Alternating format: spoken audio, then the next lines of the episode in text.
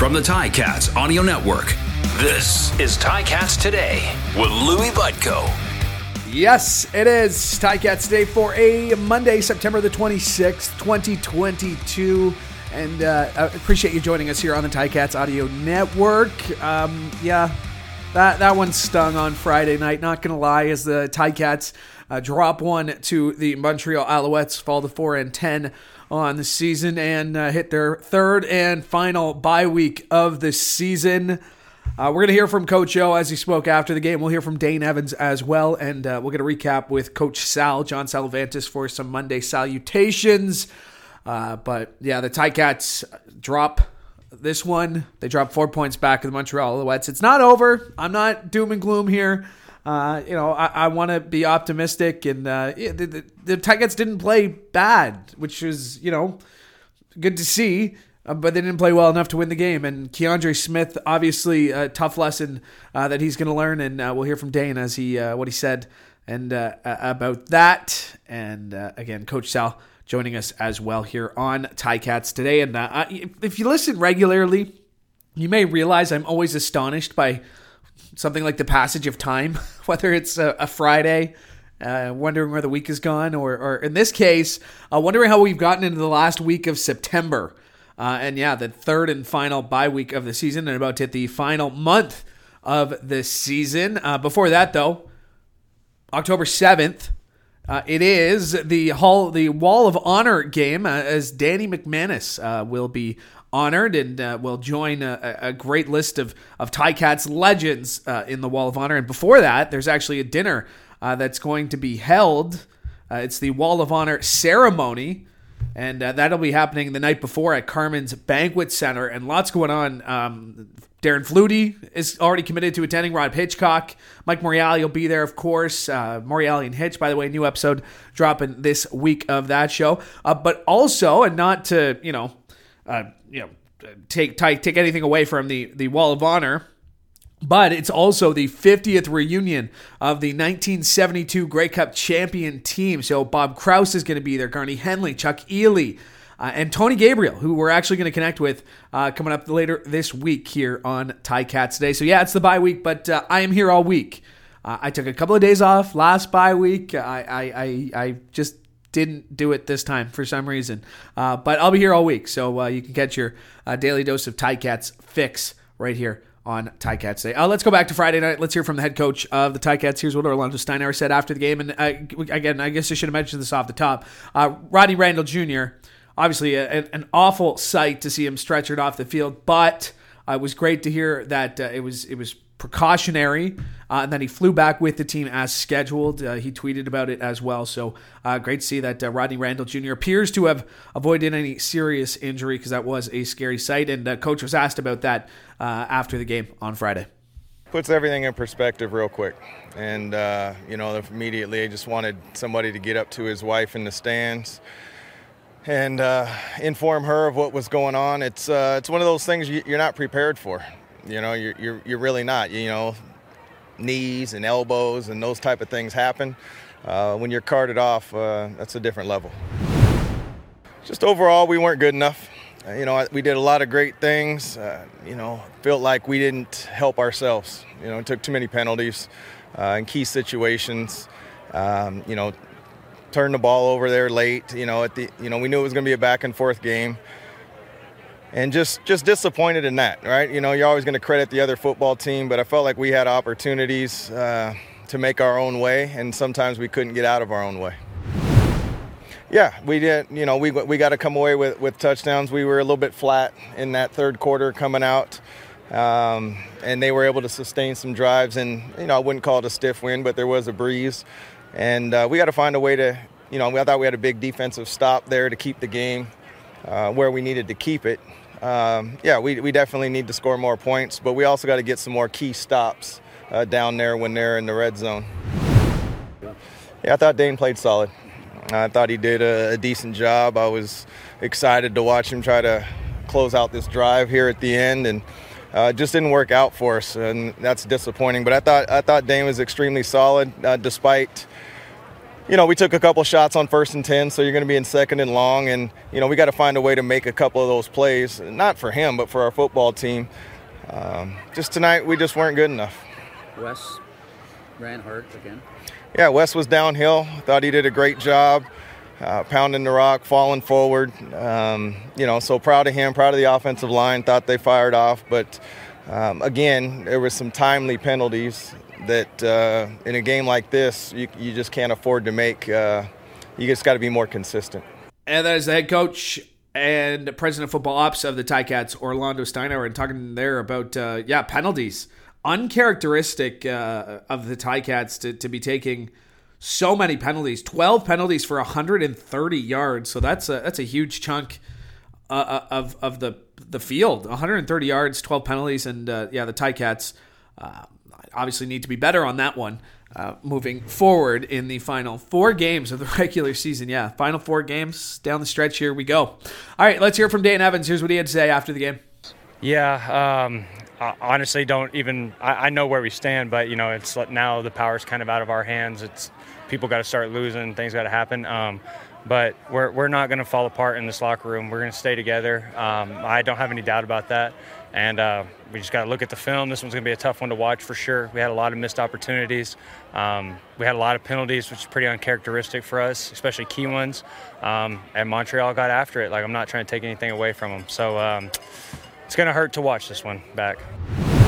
Uh, well, yeah, it wasn't tonight. If they had 15, we'd be saying it was good enough. But um, yeah, no, we had we had a chance to go win the game, and Keandre is trying to make a play. Um, I, I feel bad for him just because he's a young guy, you know. Um, I, that's happened to me before. It's happened to me this season, trying to make a play. Um, I, am going to be there for him. I'm going to be there for my teammate.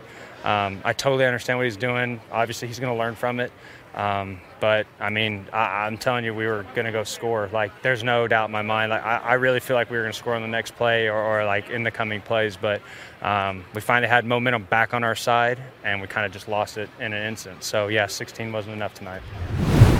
Um, yeah, uh, we were talking about in the locker room. We just got to figure out a way to win on the road.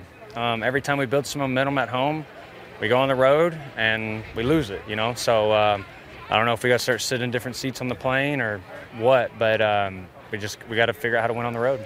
And that is Dane Evans, and uh, spoken like a true leader there as he uh, talks about uh, you know not leaving anyone behind, and this team uh, obviously still playing for each other. And yeah, you know, playoffs aren't out of the question. Ticats still have a chance. It's uh, mathematically still possible, and uh, it starts with a huge game against Saskatchewan uh, next week on October the seventh. Touchdowns and Tastings, presented by Peller Family Reserve, is back. Get some friends together and register for a group for this fun filled evening, Thursday, September 29th at Tim Hortons Field. Evening will be hosted by Natalie Sexton, along with Ticats alumni Andy Fantuz and Mike Daly. It includes wine tasting by Peller Family Reserve, on field football instruction from current Ticats players, a Ticats locker room tour, and gift bag, plus two tickets to an upcoming home game of your choice, all for only 95 bucks a person. Visit ticats.ca for more details. All right, let's uh, let's get more on uh, Friday's game. Look ahead.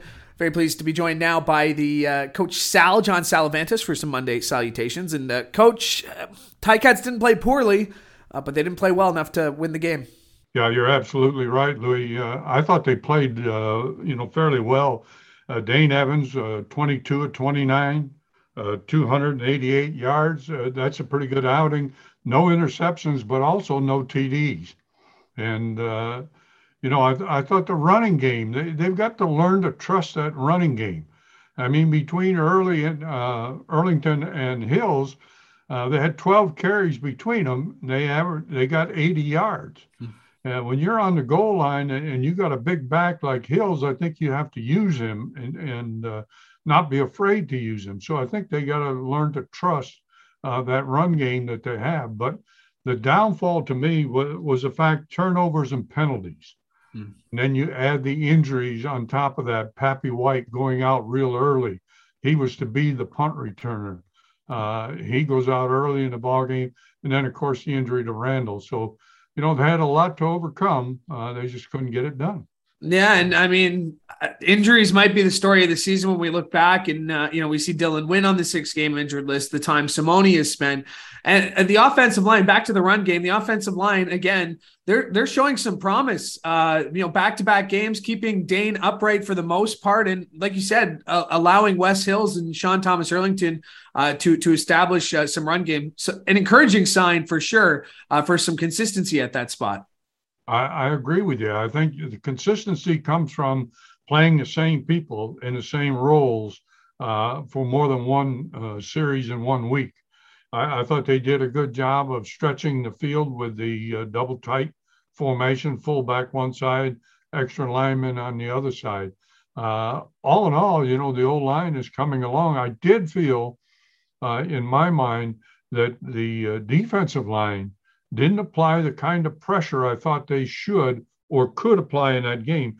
Harris was 26 of 35 in the ball game, 244 yards, two TDs, and, and they didn't get him off that spot. You know, he's a kind of a quarterback that's going to sit in one place and throw the ball. And I thought Montreal's first down production was really good.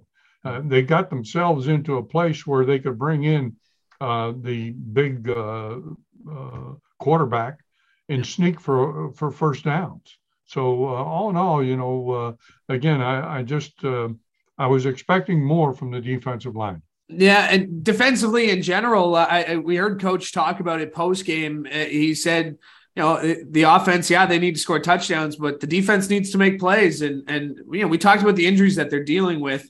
Um, Randall going down, obviously a huge loss. If you're if you're on this bye week on in your defense, I mean, what, what's it going to look like come October 7th, the next time they take the football field? What are you expecting to see? Well, you know, uh, that's difficult to say because of the injury situation as to who's going to play and who's not going to play. But at the same time, they've got enough personnel uh, to play it. Lawrence came into the ball game. Yes, they went after him uh, on the touchdown the minute Randall went out you know, you expect a quarterback on the other team to go after your replacement guy. Mm-hmm. And and they did that and scored a touchdown in that position. But he's played a lot. He he's capable of playing. I thought Adeleke uh, again played a, a, solid game in his position. Uh, Brooks did a great job uh, for the most part where he was. So, you know, they've got the parts. And, and I really like the linebacker play. I think their linebackers are, are really uh, the strength of this football team. And even with Simoni Lawrence out, you know, Wilson's done a great job at that will linebacker. Yeah, I know uh, people I talked to before Kyle Wilson got in the lineup, they were really excited to see him get his chances. Unfortunate, it came uh, with the Simoni Lawrence injury to do it. And again, people I've talked to have talked about the leadership of uh, Jovan Santos Knox in the middle there of that linebacking crew and, and how crucial he's been. Up to that point, you know, this this I don't want to say the leadership's been tested on this team, but they have lost a lot of guys to injuries who would be considered leaders like Van Zeyl. So it is a young football team. And I think that was evidenced when we saw Keandre Smith with the fumble. I mean, that's going to be a tough lesson that that's going to stick with a, with a young player for a long time. Yeah. The, the one you talk about was the last series of the ball game. Uh, you know, the, the key uh, to teach these young guys is uh, don't struggle for that extra half yard. You know, you're in the grasp of the people. Get both hands on the football and don't be afraid to get down on the ground and live to fight another day. You know, it, it so often happens, uh, Louis, where uh, the guy is trying to make a play. You understand that. But he also has to be mature enough to know this is as far as I can go. You know, use the out of bounds, for example, as, as your friend. You catch the ball, you're in that area, step out of bounds. Now you got a first down, you begin all over again. So it's a tough lesson to learn, but uh, you know it, it's one of those. And, and, while we're talking receivers, give a shout out to Unger. I thought mm. Unger played a good ball game. Uh, you know, White had his normal uh, eight catches in the ball game, but Unger had six catches in that ball game. So, you know, he had to come in and play when Papi White went out. Yeah, thrown into action uh, with the first team and on the uh, the punt duty too. Uh, you know, he did have the one I think he he he fumbled with a little bit, but it was able to recover it and uh, again thrown into action there at that uh, that punt return role. And now, when when you talk about the punt return in this bye week, it is my hope that they bring in an absolute specialist. You need a specialist as a punt returner. It's not one you can do uh, by alternating people back there and see who can do it. You bring in somebody or you get somebody off that injured list that can return the football. Yeah, I, to, I mean, to that point, this, especially this team, this this regime of uh, uh you know the, the Scott Mitchell, we've we've seen that that specialist has always been such a crucial part of this team. Even last year, Frankie Williams was that guy while playing spectacular on DB. I, I don't want to say let's look to next season because there is still a lot to play for. But this bye week for the Cats, what would your advice be to the players uh, after a tough loss, where they are in the standings? I mean, what, what would your advice be as a coach? Well, number one, you can still knock Saskatchewan uh, out of the playoff race. You've got to win that ball game. That's the next next step that you've got to take. From then on, things may be out of your hands a little bit, but in your hands this week on the 7th of, October, Saskatchewan comes to town and they're the crossover team. So you've got to be able to beat that team. I would concentrate all of my efforts right now on winning that football game. Now, having said that, uh, I'm not in favor of, of starting a rebuild in the middle of your season. I, I really believe that you've got to find out from these players who is going to be your number one guys and who is going to step up under adversity. So uh, uh, rebuild's not in my mind yet. Uh, October 7th, you bring it up. Of course, that will be a fantastic night because uh, we will be adding another name to the uh, level of honor and uh, Danny McManus. Uh, Coach, I know you have a, a role on the committee and uh, and, and help make those sort of decisions. why was Danny Mac the right fit this year? And what else are you looking forward to come October 7th?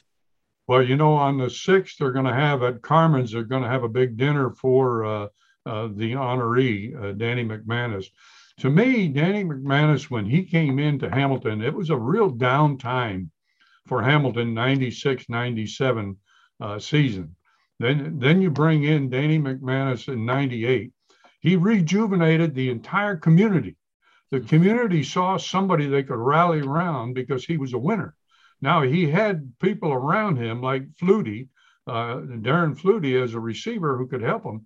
He had a you know a good secondary group uh, of players that were in there, Morreale, Hitchcock, et cetera, et cetera.